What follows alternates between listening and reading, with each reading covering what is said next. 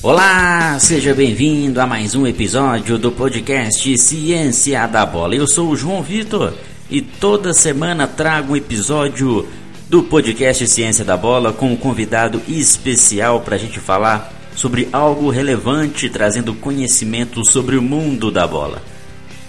Hoje eu converso com o Felipe Furtado, que é coordenador das categorias de base e professor da categoria Sub-11 do Cruzeiro. Nós vamos falar sobre o retorno das atividades pós-pandemia, principalmente nas categorias de base, categorias de iniciação. Mas antes disso, quero deixar um recado para você, ouvinte do podcast Ciência da Bola. Sabia que você pode participar do nosso grupo VIP no Telegram? Isso mesmo, acesse o Telegram e procure por Ciência da Bola. Participe deste grupo VIP para receber conteúdos gratuitamente e também novidades em primeira mão. Não deixe também de acompanhar os nossos cursos gratuitos em nosso site. Acesse cienciadabola.com.br e acompanhe nossos cursos gratuitos e outras novidades e conteúdos interessantes. Bom, vamos falar com Felipe Furtado nesse papo de hoje, um papo bem legal. Felipe, seja bem-vindo, é um prazer ter você aqui no Ciência da Bola. Gostaria que você se apresentasse para o nosso público, os nossos ouvintes, sobre o seu trabalho. É um prazer ter você aqui. João, é, já agradeço o convite, né? Sou um, um ouvinte aí do, do podcast, acho que é bastante legal, né? Até mesmo o nome aí, Ciência da Bola, que eu acho que a gente não pode separar mais a ciência hoje é, do futebol, né, do futsal. Acho que é muito importante essa, esse perfil de, de leitura, de estudo, né, que o podcast ele, ele, ele nos ajuda com isso, ele traz a informação, ele diminui a distância de, de ter que ler o livro ali, né, ele facilita bastante é, o acesso à informação. Então, só para te confidenciar isso aí, fiquei muito feliz com o convite, né, acho que eu sou um cara que gosto de ler, de estudar e também de escutar hoje, né? A gente escuta, eu escuto muito Ciência da Bola e outros podcasts, mas falar um pouquinho de mim, né? Eu trabalho no Cruzeiro, né? Sou departamento da, sou coordenador do departamento de iniciação, né? Ele contempla as categorias do 9 ao 12 e atualmente sou treinador do 11 e a gente tem o futebol e o futsal como modalidades que que, que passam pela nossa, pela nossa coordenação, pelo nosso treinamento lá. E trabalho em outros lugares também, né? Já trabalhei é, na Austrália, né? Já fui treinador da seleção é, de futsal lá também, dava cursos de capacitação para o pessoal da seleção, participei de mundial de futsal, tenho, tenho muito, muito carinho, muito contato com o futsal, apesar de a gente estar no Cruzeiro hoje, a gente tem que, que contemplar o campo também, né, que é o foco principal do clube. É, já tive experiência no campo também, já fui coordenador técnico em clubes de futebol de campo, tanto no, no Brasil quanto na Austrália. E mais uma vez, é muito feliz de estar de estar com você aqui hoje, João. Legal, Felipe. O bate-papo de hoje a gente vai falar sobre essa situação, a pandemia que está atrapalhando em muitos casos a prática esportiva, principalmente no futebol. E nas categorias de base a gente vê algum retorno em algumas cidades no Brasil, sendo mais flexível. Queria saber como que você aí no Cruzeiro, o trabalho com a equipe, outras categorias também, como que vocês lidaram com esse momento de, de quarentena, isolamento social e como que vocês já estão preparando o possível retorno às atividades presenciais? Bom, João, é, eu acho que primeiramente é uma, é uma situação muito nova, né, para a gente e para todo mundo, né? Então a gente fica vendo alguns lugares, algumas escolas, né, voltando, né, as escolinhas de, de, de esporte voltando, modalidades que podem voltar, outras modalidades podem voltar com alguns é, com algumas, algumas adaptações, né? Então a gente é, no Cruzeiro a gente está fazendo aquele, vamos dizer assim, um laboratório, né? Então a gente voltou com as categorias mais velhas, né? Começando pelo profissional, né? O feminino também voltou, o sub-20, o sub-17 e a categoria de transição que seria o sub-16, né? Então eu acho que o clube está ele está é, olhando bastante, né? O que está dando certo, o que está dando errado, não só no Cruzeiro, né? É, a gente tenta colher informação de, de outros clubes também. E a ideia do clube é justamente voltando gradativamente as categorias, né? Então, já tem uma previsão aí para o Sub-15, está voltando para o clube, né? E todos na Toca da Raposa. É, a gente deve voltar com o Sub-15 na segunda, no segundo, segunda semana de outubro. Então a gente, eu acho que é muito uma tentativa e erro também ali, né? Porque como é muito novo, as coisas estão sendo experimentadas também, né? Então, é, por enquanto, né, essas categorias é, do 20 feminino, 17, eles estão cumprem os, os protocolos propostos pelo clube, né? O clube tem as regras, né? Tem a questão do álcool em gel, da máscara, de aferir a temperatura dos profissionais e dos atletas, né? A gente tem todos esses cuidados com, com os atletas e, e com a comissão técnica também, porque é, tem uma, acho que tem uma distância muito grande ainda, né? Do que as autoridades estão é, é, propondo e autorizando, né? Do que propriamente a gente chegar lá e ó, já liberou, então vamos todo mundo voltar. Acho que não é bem por aí. O Cruzeiro preza bastante pela saúde dos profissionais e dos atletas, né? Porque a partir do momento que você se torna um vetor de transmissão e também tá, está infectado pela, pela doença, você tem um risco para você, né? E um risco para o próximo também, que eu acho que a gente tem que, tem que é, ficar bastante preocupado também.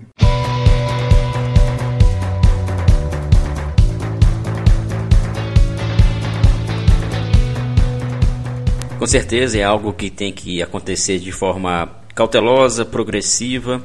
E, e, Felipe, você deve concordar comigo que essa pandemia atrapalhou também muitos planejamentos nas categorias de base, até mesmo a organização, o fluxo de trabalho.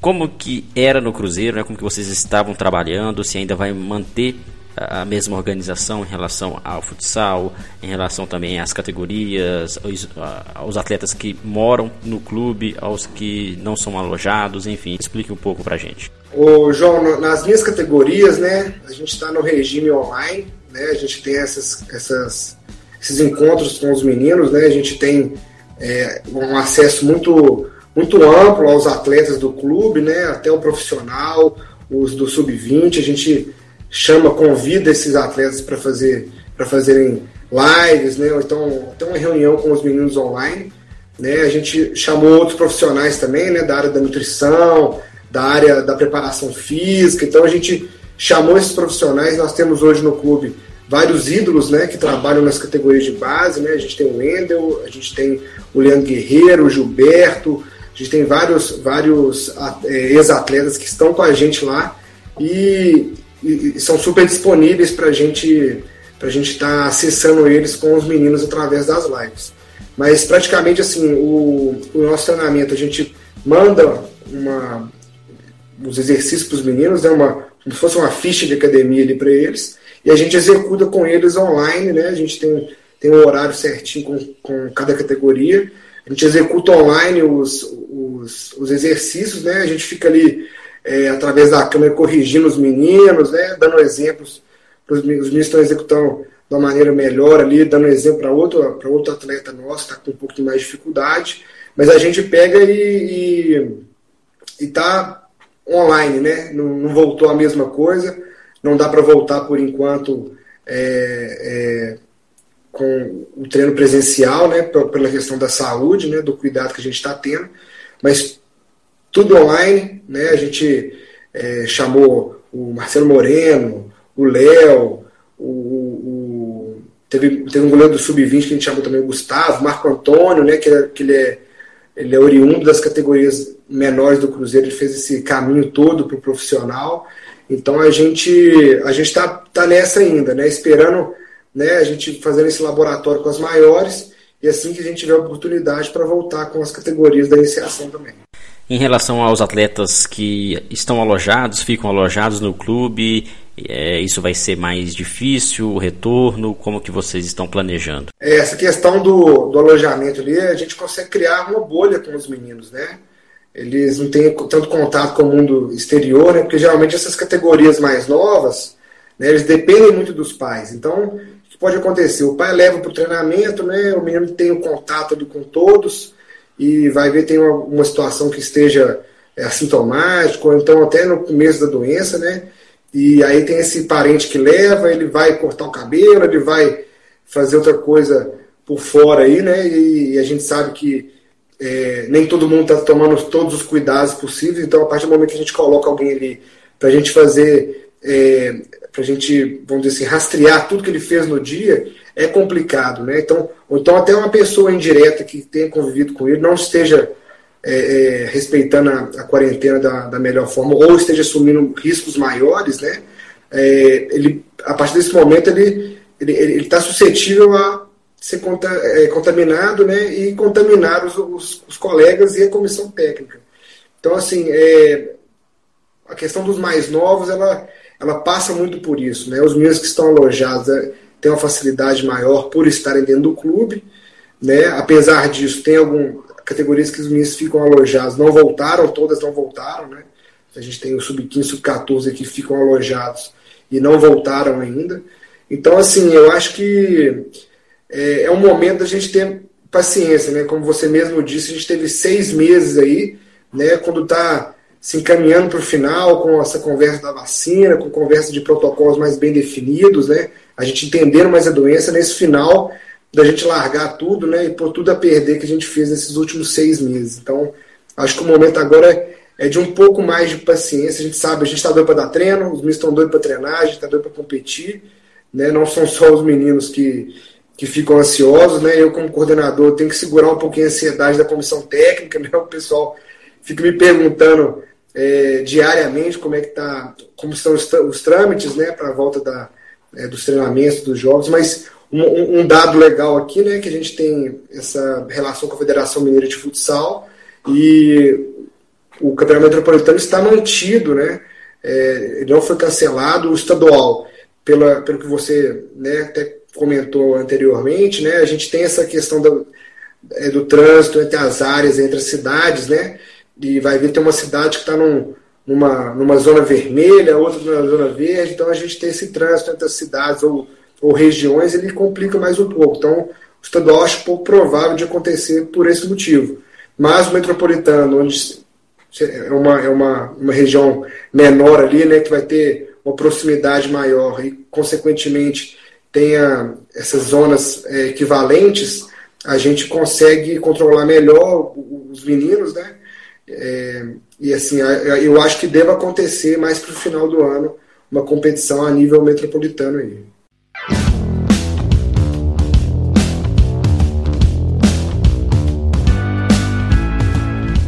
Esperamos que essa transição aconteça da melhor forma possível, sem atropelar etapas e que os atletas possam retornar sem nenhum perigo. Além disso, não só os atletas estão ansiosos para o retorno, Felipe, quanto também os próprios treinadores, a comissão técnica. A gente vê que durante esses seis, sete meses de, de isolamento social, muitos profissionais buscaram conhecimento, se capacitaram para realmente ficarem mais preparados a esse novo cenário esportivo, porque vai ser diferente.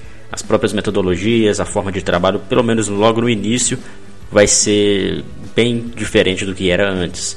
Nesse sentido, como que vocês estão planejando para organizar os treinamentos, adaptar uma metodologia que possa atender a todos os atletas? Acho que o perfil da nossa comissão técnica é um perfil muito justamente do que não vai poder voltar é, é, a fazer de imediato, né? Essa questão dos mini jogos, né? Uma metodologia mais dentro do contexto do jogo, né? A gente tem a parte técnica que a gente acha importante também, mas a gente preza bastante, né? A gente sempre a gente tiver a oportunidade de contextualizar o treino, a gente vai contextualizar.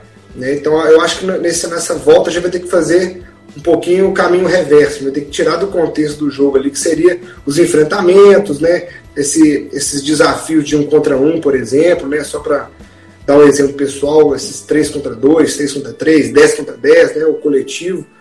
Então eu acho que a gente vai ter que que correr mais para um, um lado de. Né, vai haver um aperfeiçoamento técnico, um aperfeiçoamento coordenativo, né, que eu acho que nessa, nessa volta, né, os meninos acho que estão até. É, acho que a maior defasagem né, vai ser justamente nessas tomadas de decisão, né, porque a gente não consegue reproduzir isso no treino online, porque a gente precisa do, da, da, da, imprevisibilidade do jogo, né? E a gente não consegue colocar isso no treino online, né? Imagina um menino sozinho lá e a gente montar um treino que ele tenha que ter um desafio é, imprevisível com um adversário que ele não sabe a decisão que ele vai tomar. Então, a gente está indo muito pela, pela essa, essa linha mais tecnicista, né? Vai ver, ele vai fazer um, uma. É, reproduzir um, um, gesto, né? Ou então até mesmo um movimento, que eu acho que vai ter que ser o começo mesmo, né? Até para eles entenderem essa, essa volta aí de. até parte física mesmo, né? Da gente tentar melhorar essa parte, que eles estão. A gente sabe que ele, ele faz o treino com a gente, mas ele fica oito horas sentado em casa ali assistindo a aula, né? É, ou então jogando videogame, que hoje é uma geração que tem muito acesso aos jogos eletrônicos. Então, eu acho que maior, a maior, maior defasagem deles vai ser justamente tática. Né? Porque técnica vai ver, ele desce ali sozinho né, na casa dele, então ele baixa a bola na parede, ele reproduz o gesto. Mas tentando seguir os protocolos que a gente acha que vai que, que eles vão que eles vão ser é, é, estipulados, né, de um distanciamento apesar do jogo, a gente a gente vai ter que bolar o treino mais técnico, bolar o treino mais coordenativo, né, que eu acho que vai ser um, um, um desafio aí para a nossa comissão que tem muito essa questão do contexto do, do jogo dentro do treinamento, né, que é, é fragmentar não o movimento, mas fragmentar as situações é, para os meninos é, terem um aprendizado melhor aí. Com certeza temos que adaptar e os ouvintes que estão acompanhando a gente também devem estar apreensivos nesse retorno e principalmente com as suas dicas aí vai abrir o norteamento também de ideias para que todos possam retornar e aplicar uma metodologia que seja eficiente. Tirando um pouco a questão da pandemia, Felipe, como que é organizada a estrutura da iniciação no Cruzeiro? Se há escolinhas, franquias, se são parceiros, futsal, enfim, explique para a gente como que o Cruzeiro organiza suas categorias de base, visto que é, que é o, o local interessante para o clube investir, que é desde a iniciação, principalmente para aproveitar alguns atletas da base, principalmente o Cruzeiro, que a gente vê alguns problemas financeiros na equipe principal, e investir na base com certeza seria muito importante. Bom, no Cruzeiro a gente começa as competições né, no Sub-9. Sub-9 é a primeira categoria nossa. Porém, o Sub-8 a gente já tem um mapeamento dos meninos que que estão predispostos a subir de categoria, né? Então a gente tem as escolinhas sub-8, né?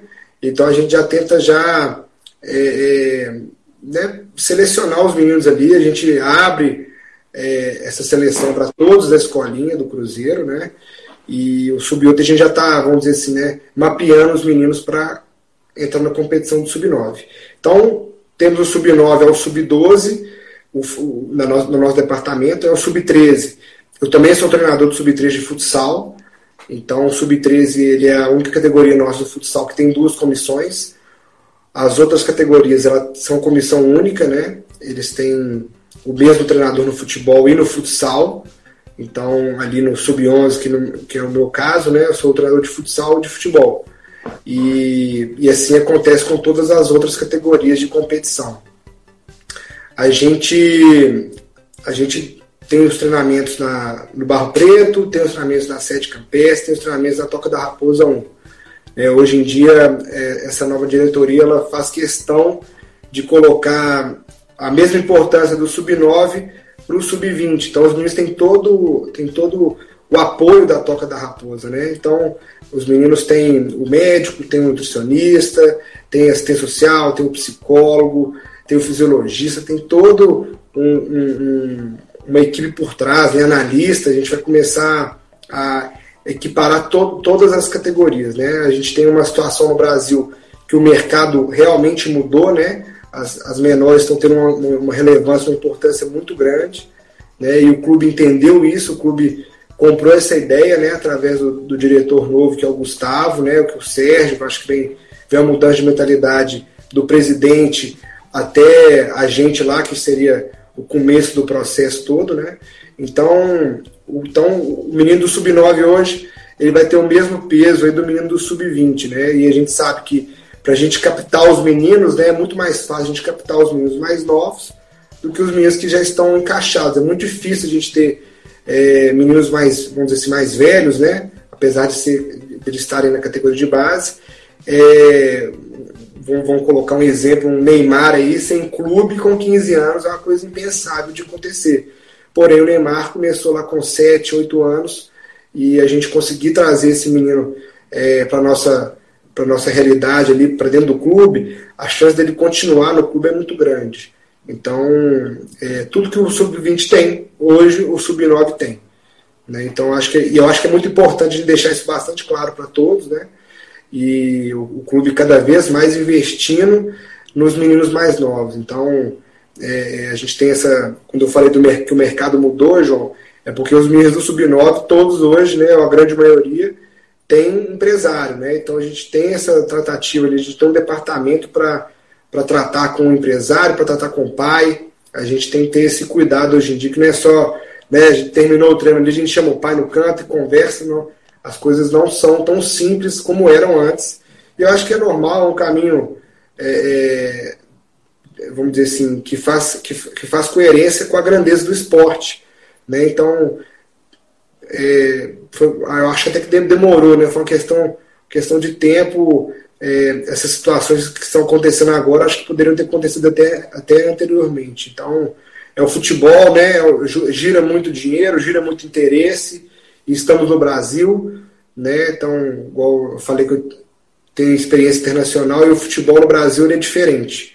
Né? Diferente na China, diferente na Austrália, diferente em qualquer, nos Estados Unidos, em qualquer país é, ele tem essa, esse viés aí da paixão de todos serem treinadores, né? então a gente tem que ter um cuidado maior com as menores, porque a gente tem muito essa influência dos pais, do empresário, né? que eles, eles, eles têm uma importância muito grande nas decisões dos, dos atletas.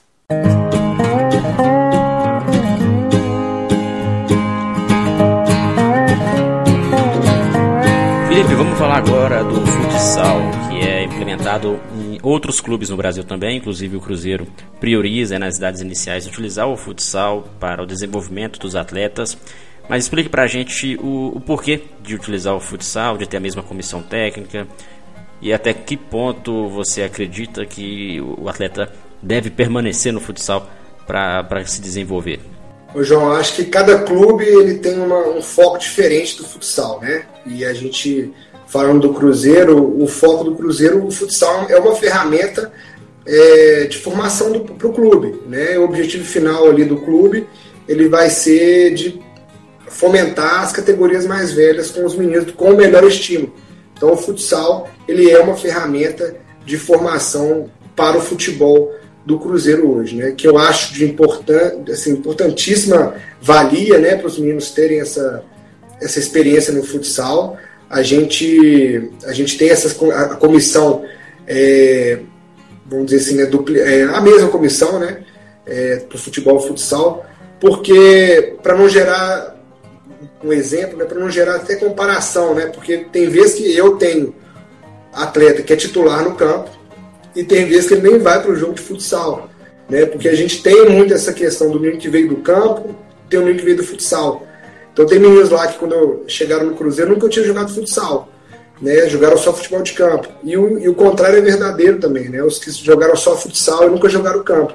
Então eles têm um período de adaptação, né? É, da modalidade. Eu acho que o futsal, essa troca de, é, de comportamento, né? Tem vezes que o os meninos no campo chutam a bola pro gol, né? Agradece a Deus, dá um, dá um tempo ali para eles, né? Mas futsal, dependendo da quadra, tiver uma parede que a gente chama de quadra rápida, né? A gente até, até conversa muito com os meninos. Se tiver uma quadra rápida e tiver uma parede por trás, por exemplo, do gol, tem vezes que você chuta a bola para fora, a bola baixa para ele, ela volta na mão do goleiro, o goleiro já liga um contra-ataque. Enquanto isso, você tá aqui começando, agradecer a Deus ali, né?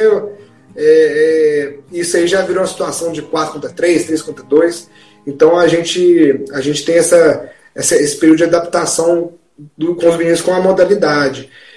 A gente tem que estar tá conectado tudo que fizer. Então a gente tem a jogada de falta do campo, ela vai aproveitar uma movimentação do futsal. A defesa vai aproveitar um comportamento do futsal, né? É, a indução para a beirada, ela tem que ser indução à beirada no futsal e no campo, atacar a perna boa. Então esses princípios eles têm que estar tá andando junto, né? Eles têm que estar, tá, eles têm que estar tá contextualizados, né? Porque do mesma forma que eu te falei antes, que eu tenho que contextualizar o meu treino ao jogo, o meu jogo tem que estar contextualizado com o meu jogo de futsal, de futebol. Então a gente tem esse cuidado. É, eu como coordenador técnico, técnico tenho muita sorte que a, a, minha, a minha comissão é uma comissão que pensa muito, muito parecido comigo. A gente tem as diferenças e são importantes, mas tudo conectado é tudo conectado ao jogo de futebol, de futsal. Realmente, o bom de você falar sobre isso é que alguns dos nossos ouvintes aqui trabalham nessas duas modalidades, futebol e futsal, em paralelo. E compreender das duas modalidades, entender o que cada uma contribui para a outra, é muito importante no desenvolvimento do, do atleta, com certeza. Bom, Felipe, vamos entrar em um outro assunto bem específico relacionado aos pais. Muita gente reclama que os pais atrapalham o desenvolvimento das crianças justamente pelo excesso de cobrança e inclusive interferindo no trabalho do treinador. Como que você lida com essa situação? Não só você, mas também toda a equipe da comissão técnica, inclusive nesse momento atual, onde eh, vocês estão distantes é, em relação aos treinamentos com as crianças. É, João, assim, os pais eles são uma peça fundamental do processo, né? A gente precisa dos pais ali para para os meninos participarem da modalidade, é o famoso patrocínio, né? Ele que está ali é, com os gastos, né? Com o transporte, muitas vezes ali da, da casa para o clube, né? E a gente sabe a importância do pai, né? E assim, eu acho que a gente pode, como clube, né? A gente já tem um projeto já, né? Que a gente está tá elaborando de educação para os pais mesmo, não educação dos modos, mas educação de assistir o jogo, né? Então, vou dar um, só um exemplo é, com a gente lá no, no, no, clube, né? Quando eu cheguei, o meu jogo, é, é, é, a, minha, assim, a minha filosofia de jogo é, é, é de propor bastante o jogo, né? Independentemente se está ganhando ou perdendo, ou está acabando o tempo, então a gente, a, gente não, a gente não foge disso. Então, tem uma regra no meu jogo que você só pode dar o passe se, se você estiver pressionado. Se você não estiver pressionado, você tem que carregar a bola. E isso vai até o goleiro. Então, o goleiro nosso não pode dar passe se não tiver ninguém, o que a gente vê muito acontecer né, normalmente nos jogos. Né? O goleiro, geralmente, o goleiro, é, é, isso aí é uma visão minha, tá, João? Virou uma muleta ali, né? O cara é pressionado e dá o passe para o goleiro, né? Facilitou demais. Então, o nosso goleiro vai participar. Então, ou ele atrai os jogadores, né? Tem vezes que o goleiro começa a pisar na bola, ou ele faz até uma gracinha ali, dá uma pedalada pro, pro adversário, né? Ou então o treinador adversário mandar subir, né? Então a gente usa, usa disso para a gente ter sucesso no ataque. Não atacar com 11, atacar com, ó, não atacar com 10, atacar com 11. Então, tem vezes que os pais ficam muito aflitos, porque o goleiro está conduzindo a bola em cima da linha do gol. Né? Para a gente usar a amplitude toda do campo, é, largura, a gente usar a dimensão toda do campo, né, e dificultar a defesa, a gente usa muito disso. Então, no começo, tinha pai que me parava, né, depois do jogo, furtado do céu, pô, você vai matar a gente do coração, né, e é muita emoção para mim, eu já estou mais velho, você vai me matar do coração. E assim, e aí a gente explicar para os pais o motivo, né, e ter uma lógica, né, não só fazendo por fazer ou por reproduzir o modelo do profissional, né, a gente explicando para os pais isso, eles ficam mais tranquilos. Então, ele sabendo que o goleiro vai dar o passe ali, no momento certo, ele fica mais tranquilo. Então, é, eu acho que o, o clube, né, a gente está trabalhando para isso, a gente é, é, informar os pais ali, capacitar os pais para entender melhor o jogo, né? E a gente desmistificar muita, muito folclore do futebol, né? A gente, a gente tem várias verdades que a gente pergunta quem falou isso e ninguém sabe, né? E enquanto quando eu vou dar meu treino, quem falou isso ou quem experimentou isso, eu vou dar uma referência bibliográfica para a pessoa procurar e entender de onde eu tirei a minha ideia, né?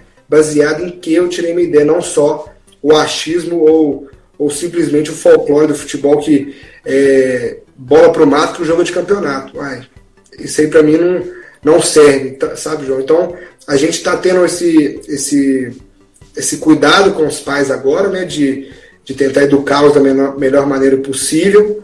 Né? Obviamente, por conta da pandemia, esse projeto está tá de stand-by ali, aguardando. E a gente está tendo reuniões com os pais, né? É, a gente está levando os pais na toca lá e tendo reunião até para apresentação do Gustavo, né? É, que é o diretor novo da base. Então, é, quando, quando, a pandemia começou, ele estava chegando no clube e não teve contato com os pais. Fizemos uma reunião online com ele, com, com o David, e, e eles tiveram esse contato online, mas a gente tendo esse contato com eles presencialmente. Obviamente, são 120 atletas das categorias nossas total, né, do 9 ao 12. Então a gente não pode levar todo mundo uma vez, colocar no, no auditório lá por conta da, da saúde de todo mundo. Então a gente está chamando pequenos grupos, né, para os exames médicos, chamando grupos para as reuniões, para a gente tentar contemplar os meninos aí com, com esse contato com o Gustavo, que é muito importante, entenderem a, a metodologia nova do clube e também com os profissionais, né, com o médico, com o nutricionista, né, então a gente está tá, tá rebolando aí, né, a gente está tentando achar essa alternativa por conta da pandemia. Concordo com você, Felipe. Sempre bom a gente ter o contato com os pais, explicar como funciona o trabalho, até para evitar desgaste, divergências entre a comissão técnica e até na cabeça do próprio aluno, onde ele não sabe em quem acreditar, se é na família, se é no, nos treinadores. Acho que é, é, bem, bem transparente esse, esse processo no desenvolvimento dos atletas. Inclusive, a dúvida de muitos treinadores é em relação à utilização de jogadores que não têm o mesmo nível competitivo em relação àqueles que são bons, considerados bons para a sua idade. E aí os pais também não entendem o processo e fica aquela, aquela, aquela dúvida de como trabalhar. Atletas que têm um nível inferior por mais que a gente saiba que ainda está em fase de desenvolvimento, alguns atletas despontam é, com uma habilidade, uma qualidade técnica um pouco mais apurada. Como que você lida com essa situação? Se é bem claro para todo o elenco, para todos os pais, inclusive no, no, modelo de competição, onde você engloba esses dois, essas duas características de atleta? Que tomar cuidado, né? Porque é, a gente não pode aumentar a distância ali, né? Do, do do titular absoluto para o que nunca vai para o jogo, né? Então a gente tem que tomar muito cuidado, e esse cuidado começa no treinamento. Né? Então a partir do momento que eu negligencio algum, algum atleta por ele não estar no time principal, né? Por ele, ah, ele é mais fraco, né? O pessoal fala assim. É, eu já tô, eu já tô definindo que ele vai sempre ser o reserva, né? Então a gente tem que ter muito cuidado, né? Uma coisa como coordenador técnico que eu tenho lá com, com, com os meus treinadores é justamente isso. A minutagem do treino ela, ela tem que ser a mesma ou talvez maior para o cara que não esteja jogando.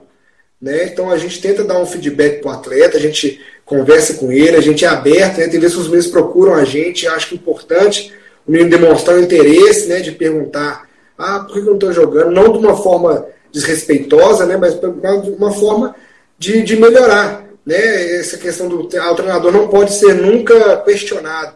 É, aí não é, acho que não é legal porque a gente anda muito de mão dada ali com a, vamos dizer assim, né, levando para o mundo real, uma ditadura, né? E a partir do momento que essa questão começa, né, a gente não tem melhorias, porque vai ficar, vai ficar o ponto de vista apenas de uma pessoa, sendo que ele trabalha num coletivo, né? Então começa pelo treino, da gente oportunizar, né? E uma coisa que eu faço bastante é, vamos colocar o exemplo do futsal lá. A gente não tem um quarteto fixo para treinamento, né? Então a gente vai lá, tem vezes que quando, quando eu cheguei no clube, né, os meus pô, mas você me colocou no quarto, no quarto time, né? E não tem nada disso, né? A gente troca por vários motivos os meninos, né? Essa questão da competição tem que ter uma competição. Ali vai ver os meninos que estão jogando menos tempo, a gente levar uma competição, vai ver a gente entra uma competição paralela ali, uma competição que vai oportunizar os meninos a jogarem, né? A gente tem no clube, é, João, eu comentei antes, a gente tem as nossas equipes, né? Mas a gente tem também equipes que a gente chama a equipe alternativa, a equipe de polimento. Então vão ter atletas que vão estar jogando nessa equipe de polimento, que vão ter mais oportunidade ali, né? Eles vão ter mais, mais tempo de jogo. Então, vou dar um exemplo do Sub-11, se não me engano, são oito atletas que subiram dessa equipe de polimento que estão hoje, inclusive, é, no amistoso que eu, fiz, que eu fiz antes da pandemia, eles foram muito bem. Né? Então, é muito importante. Essas idades iniciais, eles oscilam demais. Né? Tem vezes que o menino né, vai muito bem no primeiro semestre, ou então num jogo, ele vai né, muito mal no segundo semestre ou no segundo jogo. Então, a gente tem que ter cuidado de deixar todo mundo preparado né, e motivado, porque tem hora que, que essa geração, a gente precisa entender as gerações, né, tanto a geração de pai quanto a geração dos atletas, né, como eles, eles lidam com as frustrações, com as decisões da comissão, a gente tem que ter isso mapeado, né? Então, essa geração, os meninos, eles tem vezes que eles perdem interesse com muita facilidade, né? É, é uma geração que precisa ser desafiada o tempo inteiro, precisa ser motivada o tempo inteiro, né? Tanto no treinamento quanto nos jogos, né? Então a gente vê muito menino, ah, não vou jogar mais não porque eu já perdi, aí puxa o fio do videogame, né? E começa um jogo novo, que ele vai. Né? Então, assim, a gente tem, tem essa, é, é, essas peculiaridades, né? Os meninos não são iguais os atletas há 10, 20, 30 anos atrás, né? Que o pessoal falava, ah, na minha época, se eu fizesse isso, a sua época passou, né? Na sua época, é, é várias coisas aconteciam que não acontecem mais hoje. Minutagem de treino é muito importante, né? Você não treinar só o time titular e faltando 5 minutos você coloca e nem olha para a quadra, para o campo, né? deixa o menino jogar lá e, e, não corrige ninguém, porque eles estão vendo que você corrige o titular, mas não corrige o reserva. E isso é muito, é, é, é muito claro para mim. Né? Eles, são, eles são muito inteligentes, eles, eles percebem muita coisa. Né? Uma, é uma geração altamente perceptiva que entende muita coisa e tem acesso a muita informação. Não tem campeonato para jogar. Poxa, vamos colocar um amistoso todo mundo ao mesmo tempo. Vamos colocar ali 20, 20. Eu fiz o amistoso, coloquei três times, 20, 20, 20. Aí veio o titular, pô, mas eu só joguei 20 minutos. Vai jogar todo mundo mesmo tanto. Então, assim, é, é muito cuidado com os processos, né? Eles estarem é, é, é, redondinhos ali, né? Eles estarem combinados com todo mundo e por mais, com mais informação que a gente consiga compartilhar com os pais, com os meninos, explicar, ó, hoje vai jogar todo mundo. Hoje esse jogo aqui, ó, vou rodar todo mundo. Esse jogo não vou rodar todo mundo, né? Porque tem gol average, né? Eu tenho que fazer o saldo de gol aqui também. Né? Então, esse jogo, vou rodar mais esses meninos. Esse jogo não, esse jogo vai todo mundo jogar. Prepare que vai jogar o futsal, os, os quartos, né? Cada quarteto vai jogar um quarto. Então, a gente explicar, deixar tudo tudo, tudo explicado, tudo conversado, tudo combinado com o pai, atleta, é, é, comissão, que eu acho que o caminho é, é, é justamente esse, né? A gente é, informar todos é, o tempo inteiro.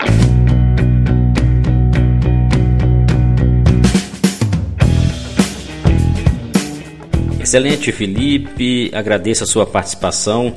O bate-papo está muito legal. Nós chegamos ao final do nosso episódio.